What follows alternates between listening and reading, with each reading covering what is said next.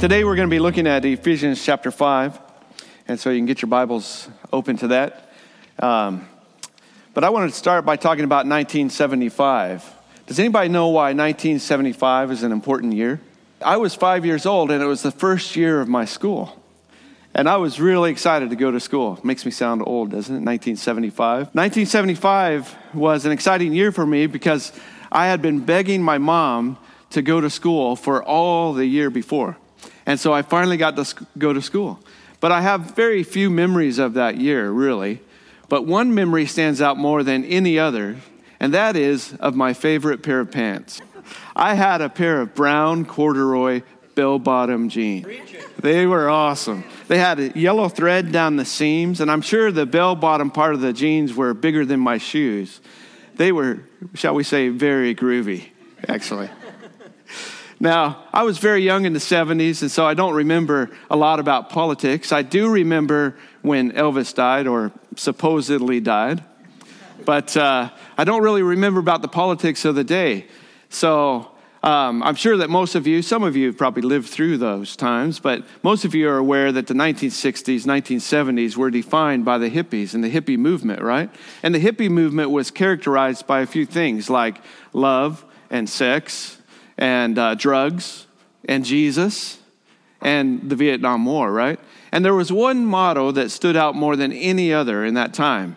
Do you know what it was? Make love, not war, right? Make love, not war. And that motto defined the generation of the hippies. And today, in Ephesians chapter 5, I'll be talking about love, sex, and war. Maybe even some drugs. So sit back and relax and get ready to enjoy it.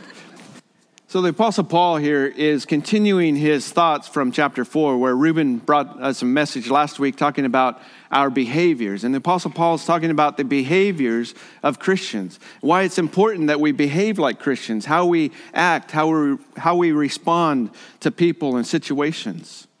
Now, I know it's difficult to talk about behaviors because really none of us are perfect, right? I'm not perfect for sure. But also, none of us want to carry around this burden of guilt all the time. And so we don't really like to discuss this. But Paul actually didn't write these words to make us feel guilty. He tells us why he wrote them. Look at that verse 1 of chapter 5. He says, basically, he wrote these things to, so that we could follow God's example, therefore, as dearly loved children. The Apostle Paul wants us to follow God's example. And the first way he tells us to do that is in verse 2 by walking in the way of love. He says, Walk in the way of love, just as Jesus loved us and gave himself for us as a fragrant offering and sacrifice to God. You see, love is what it's all about. In fact, love is what God is all about. God so loved us. John 3:16, for God so loved the world that he gave his one and only son that whoever believes in him would not perish but have everlasting life. You see, the whole purpose, the whole intent of what God is doing here on earth is built around love. For God so loved the world. And so without love, we we have nothing really. And you know, the world outside of God has a form of love. But most of the time, the world is really revolving around selfishness, greed, and retribution, isn't it? Now, even, even at times when the world has this form of love, it's often done out of selfish motives. And so love is actually done through selfish motives. I love you because you're giving me something. Or you're giving something me something that I want or something that I need. And so I love you because you're doing that for me. But when you stop doing that, well, I no longer love you. And so oftentimes, even love is done out of selfish motives. But you know, if you want to know what God is like, you have to first of all understand that God is love. In fact, the apostle John in chapter in uh, his letter to in 1 John chapter 4 verse 8 says this. Whoever does not love does not know God because God is love. And so, to follow God's example, the first thing we need to do is walk in the way of love. And then Paul tells us what walking in the way of love looks like. In verse 2, there he says, Just as Christ loved us and gave himself up for us.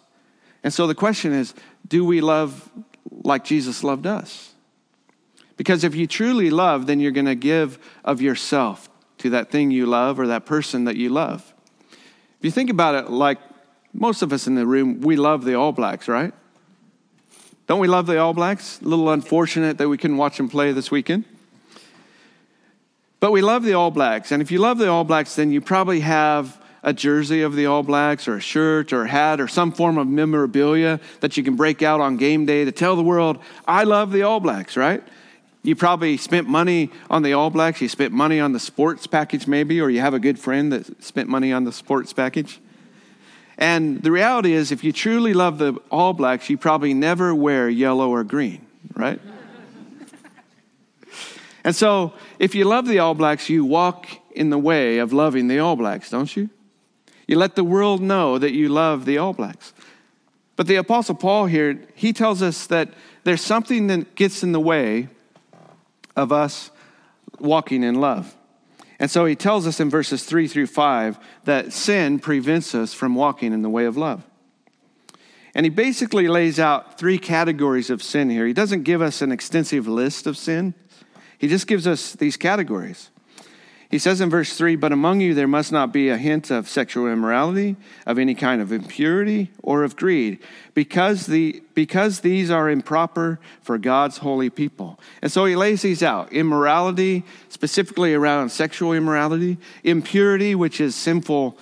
Sinful words, sinful thoughts, the things that we do in our minds that make us impure, and greed, which he later on calls the sin of idolatry that you're placing something as of more importance in your life than God, the sin of greed.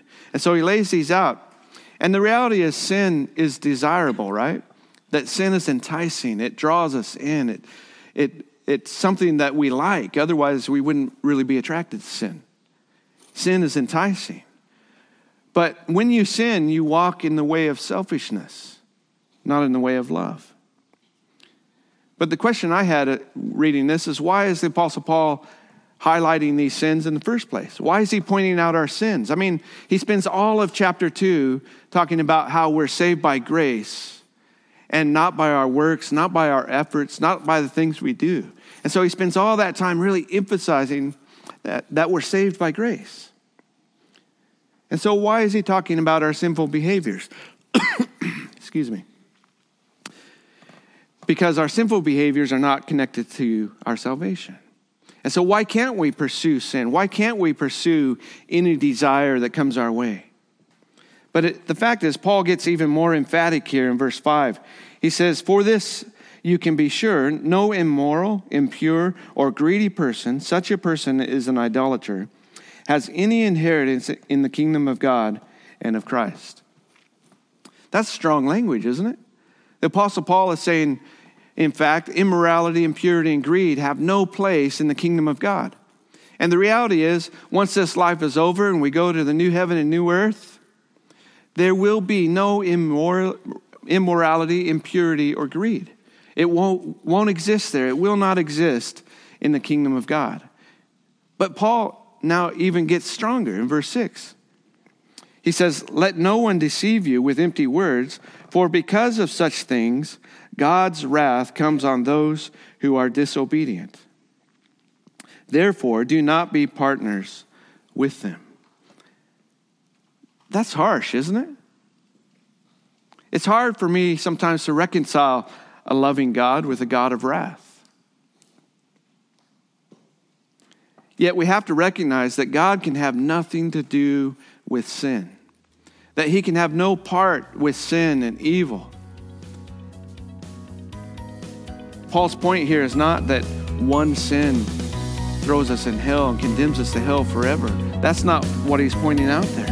Paul's point is it's less about the moral lapse and much more about the, the habit of behavior, the lifestyle that says you don't care about God.